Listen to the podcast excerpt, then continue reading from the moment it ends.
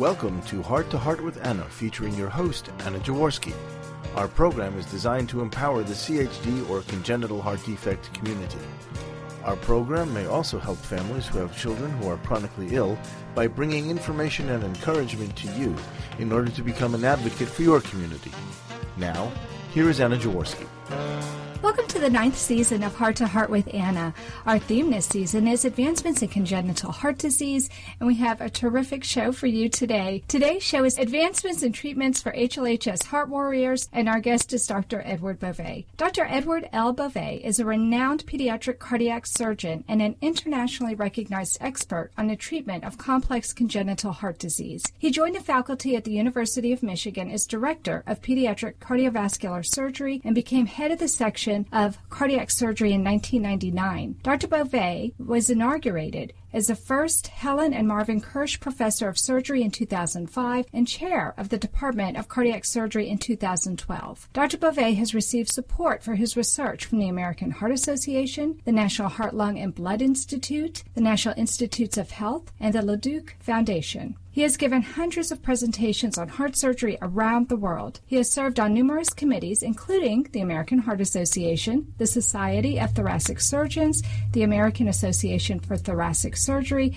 and the American Board of Thoracic Surgery. Dr. Bove serves on a number of editorial boards, has published over 300 manuscripts, dozens of book chapters, and edited two books. So, welcome to Heart to Heart with Anna, Dr. Bove. Thank you, Anna. It's great to be with you. Well, I have to start by telling you that when I announced on Facebook you were coming on my show, we got a lot of likes and hearts, and people are so excited that you are on the program today. That's great. That's very nice to hear. In fact, the woman who introduced you to me, Carrie Van Eck, told me to tell you that Jonah is now 20 years of age and doing great. Gosh, well, that's great to hear. Believe me, it's so rewarding to see these kids grow up to be adults. I can't tell you what it means.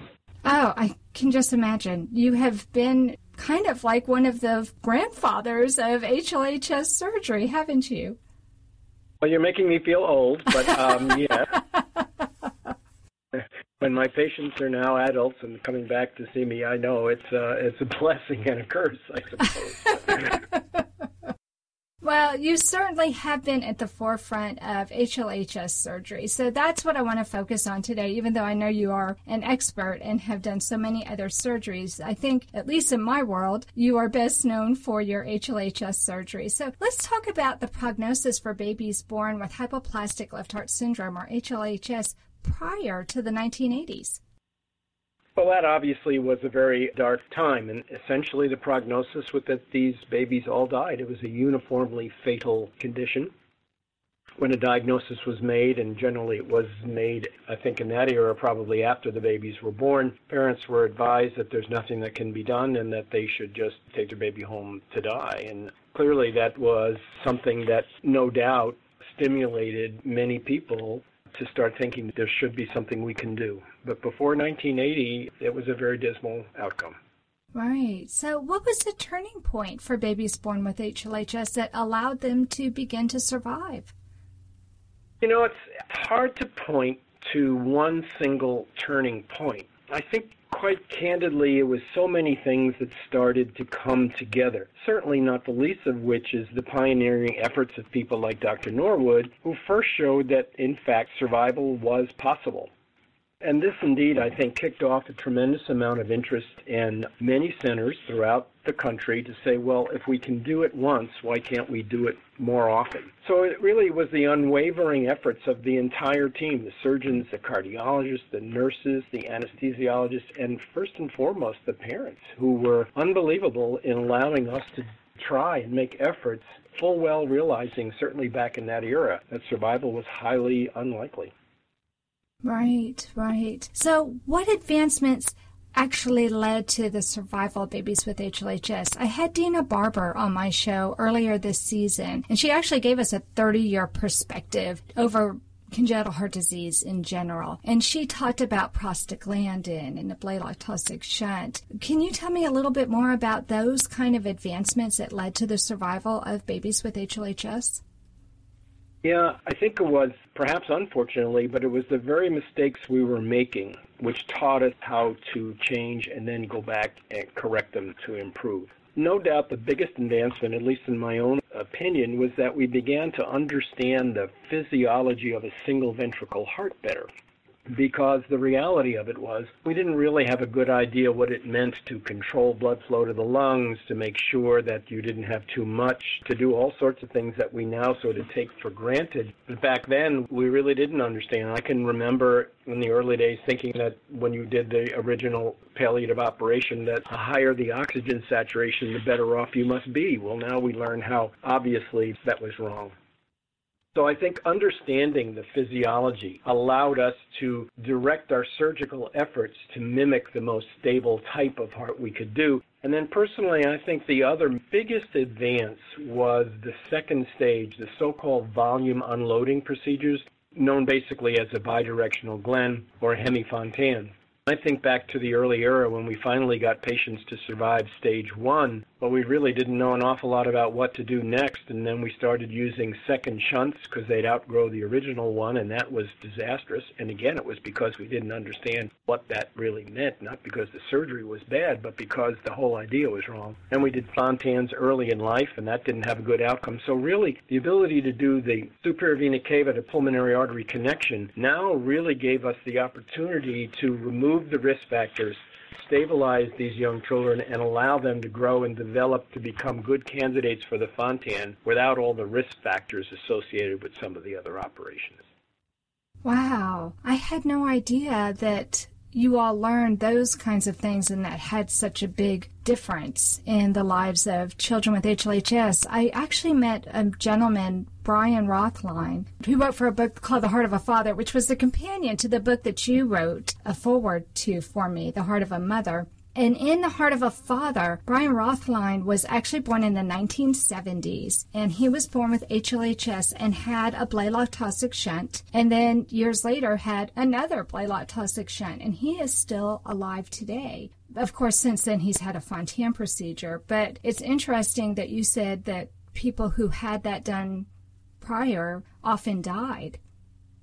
Well, they did. Obviously, not all did, but the babies would then outgrow the original shunts we put in when they were newborns. Again, we were learning that the smaller the shunt, oftentimes the better you were, not the other way around. And then it just logical, well, if they've outgrown the shunt, we'll just add another one or give them more blood flow to the lungs and this will be perfect. And then what that did essentially was produce so much of a what we call a volume load on the ventricle that the ventricles began to fail even quicker. And this is what I meant earlier to say that these advancements were kind of made on the backs of unfortunately learning not necessarily how to do the operation per se, but how to tailor it for this type of physiology so that we could safely get these children to older ages when they can tolerate Fontans much better. Wow. Wow. It's amazing to me how you doctors have been able to work on such tiny, tiny hearts and learn what you have so that you can have the success that you have today. It truly is amazing. But we do need to take a quick commercial break. Don't leave yet, listeners, because when we come back, we're going to talk to Dr. Bove about current trends in saving HLHS heart warriors. We'll be back in just a moment. The most common themes that I hear is why she always needed um, a lot of attention. She had strokes. Even though it's a natural inclination to withdraw from the CHD community, I think being a part of it helped me be part of the solution. Heart to Heart with Michael. Please join us every Thursday at noon Eastern. I'm Michael Lieben, and I'll be your host as we talk with people from around the world who have experienced those most difficult moments.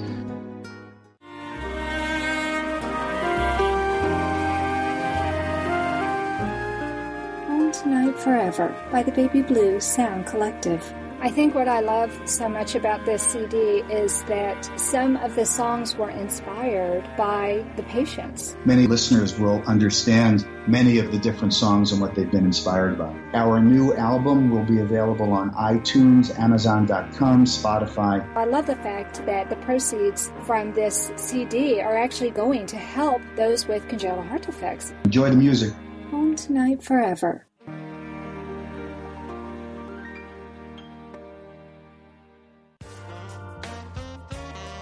You are listening to Heart to Heart with Anna. If you have a question or comment that you would like addressed on our show, please send an email to Anna Jaworski at anna at hearttoheartwithanna.com. That's Anna at hearttoheartwithanna.com.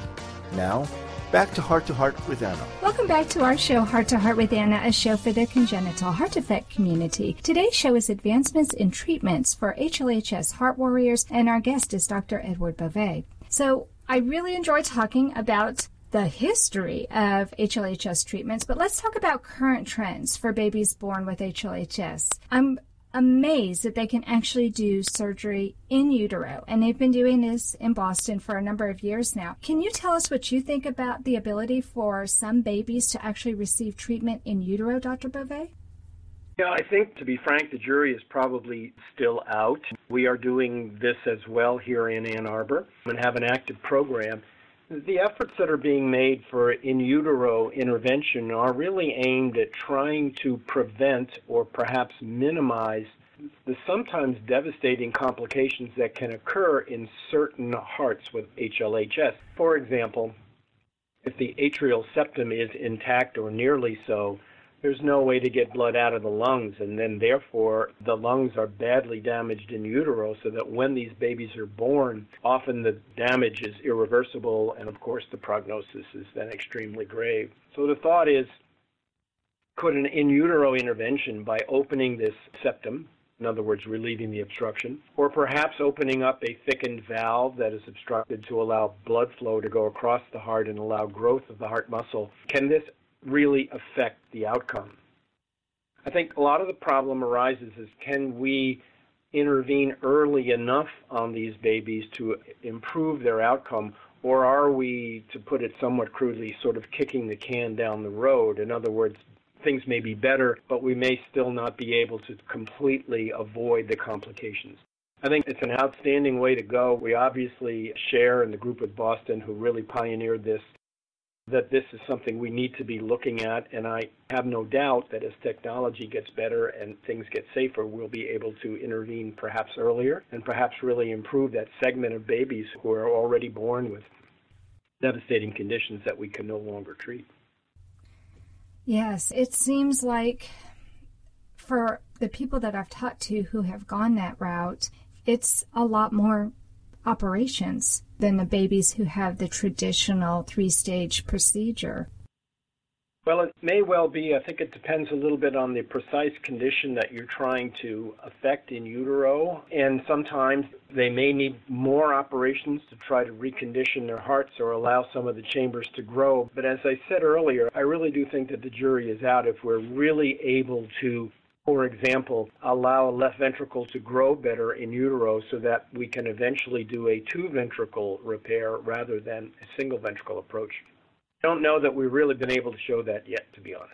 Right, right. In fact, when I first heard about this, that's what I thought the outcome would be that those babies would have all four chambers. And so wouldn't that be amazing? They wouldn't actually be born with HLHS. But now that I've actually talked to some of the survivors, that's not the case. It's just that they may have a better chance for survival, but they'll still have an HLHS heart. Is that the case in most of the situations that you've seen? Yes, I think it is. And that's what I meant earlier by saying, are we kicking the can down the road or are we really materially affecting the outcomes? And I don't think we know, but I think your point's well taken. What we are seeing is that the ventricles may grow a little bit better, but we're probably, as of yet, not intervening early enough to allow them to be normal, if I could put it that way, ventricles that could really support the circulation. Right, right. Well, it seems that there is another trend, and that is that of the hybrid surgeries. Can you tell us about the hybrid surgeries available for HLHS babies? Yes, hybrid surgeries are something that we do frequently here as well. And for those who may not be familiar with it, it basically means that you're sort of doing part of this in the cath lab as a catheter intervention, such as placing a stent, and part of it surgically. So for a baby with hypoplastic left heart syndrome, the hybrid surgery generally means that you're putting a stent in the ductus, as a way of making sure that blood flow proceeds to the body unobstructed. And then you're restricting the blood flow to the lungs by placing some bands or ligatures, if you will, around the two arteries into the lungs, the right and left pulmonary arteries.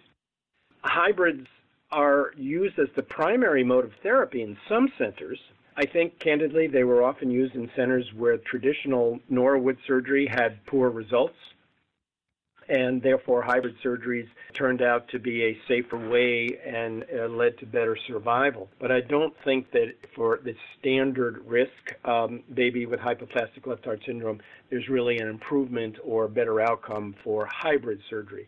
It does, however, play an important role, we think, for the very high risk babies. So, for example, babies that are born with extremely low birth weight, where doing the traditional surgery is fraught with increased difficulties, or babies that are significantly premature. And so your concerns about placing them on the heart lung machine, giving them heparin, which prevents blood from clotting during that time, are riskier, if you will, because you could start to see other complications. So that a hybrid operation, which allows you to avoid some of that, may well allow these babies to survive and then to grow and develop to a point where they then become better risk candidates for the standard Norwood. So, at least in our own center, what we are doing is we are utilizing hybrid surgeries for the very high risk babies, and then when they outgrow that risk, so when their prematurity gets them out to, say, full gestational age, or their birth weight, their very low birth weight gets them up to what we would consider a safer size,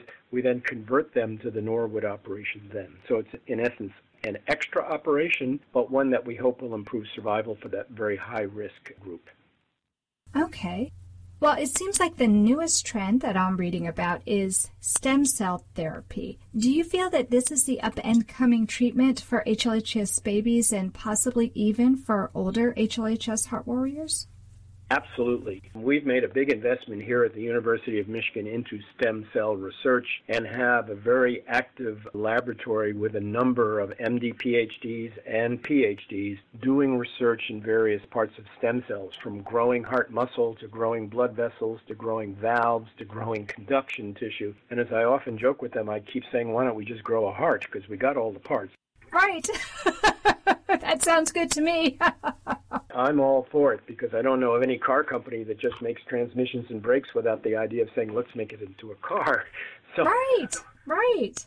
I think we're going to get there someday. I really do. One of my colleagues in congenital heart surgery, Dr. Ming Si, is actively looking at ways see if he can not just take stem cells, convert them into cardiomyocytes or heart cells, but then actually provide a blood supply to them. So so far, stem cell therapy has shown some promise, but by and large, to be frank, it's been disappointing in the heart for a number of reasons. Getting these cells to actually convert into heart cells and beat as heart cells, we've been able to do. No problem well, that's putting it maybe mildly, but it's certainly able to do. But getting them to beat congruously with the rest of the heart without rhythm problems, getting them to maintain health and survival so that therefore they need nourishment. This is what your blood supply does to provide oxygen and nourishment. That's been the issue.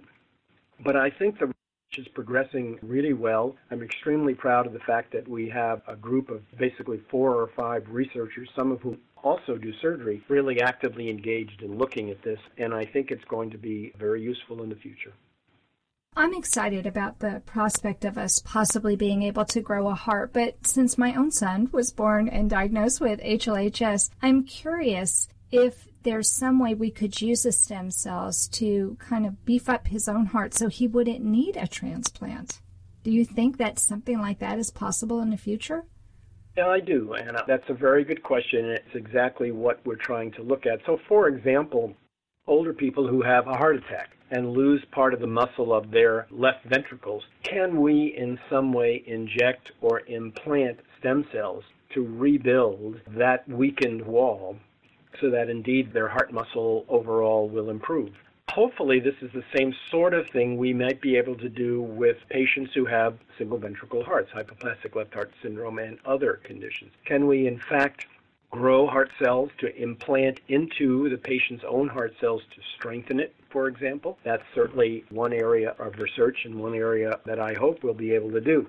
We aren't there yet and it's obviously hard to predict when we will be there, but I think the advances that have been made in the last few years are really phenomenal, and certainly I'm hopeful and optimistic that we will get there in the not terribly distant future.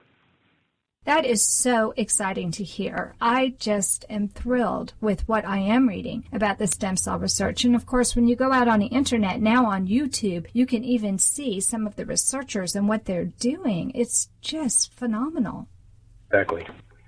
Well, we need to take another quick break, but don't leave yet, listeners, because coming up next, we're going to talk to Dr. Bove about what the advancements that have occurred for HLHS babies means for HLHS adult heart warriors. We'll be back after this quick commercial break. When I saw so many of these CHD groups growing, I found family just ready to join me anyone who is a member of the adult congenital heart defect community can be a guest on our show. We have a great year planned and we look forward to sharing other interesting topics. Heart to Heart with Nicole and David, serving the ACHD community, Wednesdays at noon Eastern. Did you know that most men suffer from beard itch, ingrown hairs, and a dry face all because they're not using the right shaving tools? At woodrazor.com, we sell handmade heirloom quality badger hairbrushes that exfoliate the skin, open the pores, and stimulate hair follicles, which gives a gentleman a closer, more comfortable shave and a clean face. Visit our website, woodrazor.com, where you can learn more about men's skincare and check out our professional shaving tools. A perfect gift for your man, built to last for generations. That's W O O D R A Z O R dot com. Welcome back to our show, Heart to Heart with Anna, a show for the congenital heart defect community. Today's show is Advancements in Treatments for HLHS Heart Warriors, and our guest is Dr. Edward Bove. We just finished talking with Dr. Bove about the current trends for babies being born with HLHS, but now in our last segment, I'd like to focus on adults with HLHS. So now more HLHS adults are surviving than ever before. Can you tell us about trends you see for adult HLHS survivors? Specifically, is transplant necessarily stage four for HLHS adults? Well, once again, we are learning as as time goes by, and and um, certainly our group here has an enormous number now of patients who are into their teens and twenties as we follow them and learn from them what issues will develop. I think we know, of course, that the surgery that we now do fairly routinely is excellent surgery and it provides the best palliation we can, but we also realize that we are not creating normal hearts and that will likely be a limitation in the type of heart that we can surgically reconstruct as these patients grow into adulthood. I don't think we know yet when that's going to be. I don't think we really even know if it's going to be for all patients, but I think we do know problems will occur. You're right in saying that at least today, transplantation is the mode of choice, if I can put it that way, for patients who have a failing Fontan. The Fontan may fail for a different reason, sometimes because the heart muscle weakens, sometimes because the lungs are perhaps not as healthy as we'd like. And so the replacement of the heart with a donor four chamber heart currently is what we really have to offer. Transplantation remains limited because the donor hearts are limited, and of course, we are seeing a large pool of these patients now getting older, and so it's going to put a strain on the availability of donor hearts. So, what a lot of research is now going into, and I am also proud to say here in Ann Arbor, we're developing a very vigorous research plan in looking at assist devices. I'm sure everybody knows that there are these various kinds of assist devices for patients who have serious heart problems or have cardiomyopathies, and that we can even replace the heart with a total artificial heart.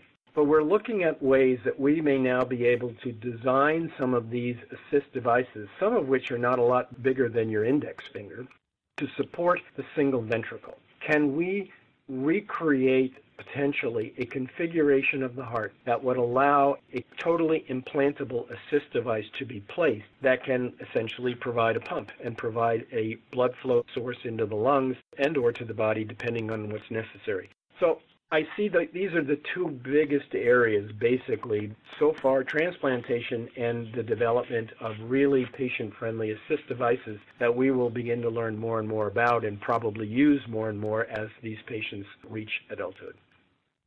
So, are you saying that there's a possibility that some of these assist devices could actually help the surgeons to create a four chamber heart for children born with HLHS? Well, it's not really creating a four chambered heart, but it's mimicking the physiology of having four chambers. We already know we can put a totally implantable heart in a patient, take their heart out, so you can place that in. But the goal would be to utilize the patient's own heart, but perhaps add an assist, in other words, perhaps add a right ventricle. By that I mean the assist device, which could help propel blood through the lungs. So when that becomes necessary, at an older age, there may be a way to do this with an assist device that provides what's lacking in an adult with hypoplastic left heart syndrome, namely the right ventricle. Wow, that's amazing. Well, I should, well, I should say their pulmonary ventricle as their anatomic right ventricle is now their systemic ventricle. Right. Right. Wow, that's amazing. And then they wouldn't have to worry about immunosuppressant drugs or rejection of the heart because it would be their own heart. Do you have to worry about rejection of the device? No, you really don't. And, you know, our, our belief has always been so long as your heart is working, you're better off with your own heart than you are with a donor heart. So, yes, we can provide many more years of really useful and good quality of life with these kinds of assist devices, which I think, again, will be reality, then we can avoid the issues of insufficient donor hearts, immunosuppression, etc. Wow, that's amazing. Well, now that we have more HLHS adults living longer, with their Fontan hearts than probably anyone thought they would. What are some of the things that you foresee affecting the HLHS population? Earlier this season, I had a wonderful doctor, Dr. Fred Wu, came on and talked to us about liver complications. My son had an aortic aneurysm that developed and he ended up having to have a Fontan revision. Can you talk to us about some of those kinds of things that you see happening to an aging HLHS population? Well, you've already touched on one, and that's the liver issues. And more studies are coming out looking at patients, at, certainly in their adult years, trying to discover or at least examine liver function. And we are finding out that liver issues are probably going to be more common than we thought likely due to the venous hypertension, if you will, that affects the liver so that there's some stasis in the liver as blood doesn't progress through the liver as efficiently as it would with a normal heart. We also know that patients are going to develop rhythm problems, heart rhythm problems, and likely need pacemakers already well known is this condition, so-called protein losing enteropathy or PLE, which was still very poorly understood as to why some patients seem to lose a lot of protein in their stool. Surprisingly to me, we have rarely seen late complications of the surgery itself, such as obstruction to blood flow into the lungs, the aneurysm, which you alluded to, or other problems which we sort of expected since we're doing all this reconstructive surgery in a tiny heart, that when they grow to be a adult, well, isn't there going to be some issue? The way we've done it here in Ann Arbor, and I think a lot of other centers do it the same way, we're not seeing that. I don't mean to say it never occurs, but it's been strikingly uncommon to see that even in a large number of now fully grown patients in their teens, 20s, and beyond. So that's been rewarding to see that we haven't needed to go back and deal with valve problems very often, aneurysms, obstruction in the lungs, or obstruction in the aorta. Occasionally it happens, occasionally we can deal with it. Often, if we need to, we can deal with it in the cath lab, but so far anyway, that's been very uncommon to see. Wow, well, that's good to hear. I'm wondering if there's a connection between the PLE and the problems with the liver. Well, yes, it likely has something to do with all of that. Again, if you think about the whole physiology of the Fontan, you have higher venous pressures than you should have. You have lower pressures in your lungs than you should have. So it's really, as has been coined, the so called Fontan paradox. This, over the course of time, is going to cause some difficulties with the intestines, with the liver, and hopefully not, but perhaps with other organ systems that we honestly don't even know yet. Right, because we haven't had people surviving to their 50s or 60s with this kind of heart per se. We have seen other heart defects that were treated with the Fontan. Have any of those studies that have been done on other patients who were treated with the Fontan helpful to what you can predict might happen with these long term HLHS survivors? I'm not sure that there's been any single group that's been studied better than the HLHS patients If you think about it, one of the most remarkable things about the development of treatment, and I don't mean just the surgery, but the medical treatment for HLH babies, has been the spin-off to all patients with forms of single ventricle. So the things we have learned, we have now been able to apply to patients who have other types of single ventricle and learning how to avoid mistakes with palliative therapy, how to optimize their lung and heart function for the future. I think well, for one, I would say that we and others have published some late studies looking at HLHS compared to other single ventricles to, to try to find out are there differences. By and large, there haven't been a single right ventricle, if it's healthy, seems to hold up just as well as a single left ventricle, so long as it's healthy. But I don't know that we have enough data to really substantiate that, particularly into 40s and 50s. We do have patients with single ventricles who are in their 50s, but if you think back 50 years ago, the treatment for any form of single ventricle was so primitive that really it was rare for any of these patients to survive, and survive avoiding the risks that we now know we need to avoid.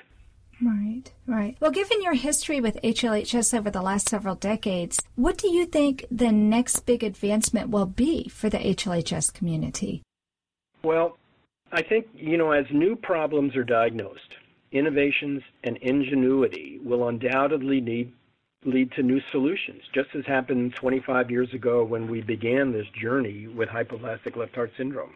I'm always amazed at how, when things happen, we're able as a specialty, as a team, to be able to look and figure out a way to go back and solve it. I think right now, as we already talked about, I, I certainly think that the major advances are going to be in stem cell therapy and in assist devices that are if I can put it mildly, patient friendly so that they are things that will allow these adults now to still go on and lead active, healthy lives.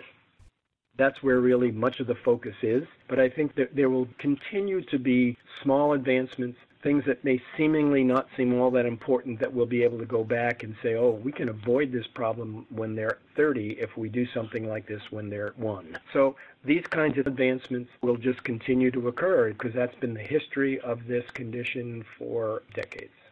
What about gene therapy? Do you think that that is something that you'll live to see happen that might even prevent a baby from being born with HLHS?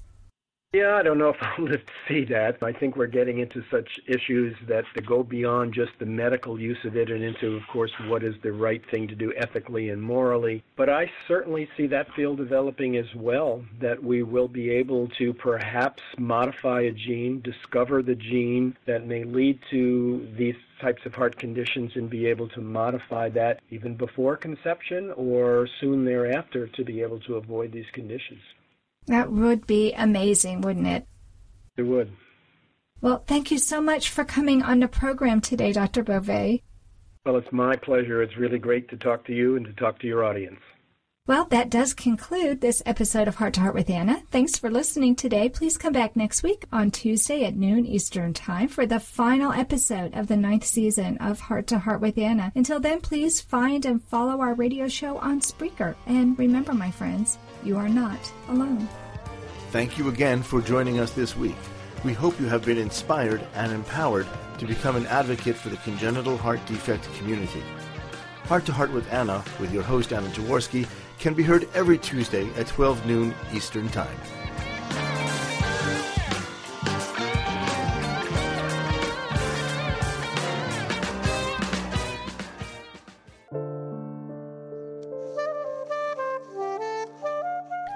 Heart to Heart with Anna is a presentation of Hearts Unite the Globe and is part of the Hug Podcast Network. Hearts Unite the Globe is a nonprofit organization devoted to providing resources to the congenital heart defect community to uplift, empower, and enrich the lives of our community members. If you would like access to free resources pertaining to the CHD community, please visit our website at www.congenitalheartdefects.com for information about CHD, the hospitals that treat children with CHD, summer camps for CHD survivors, and much, much more.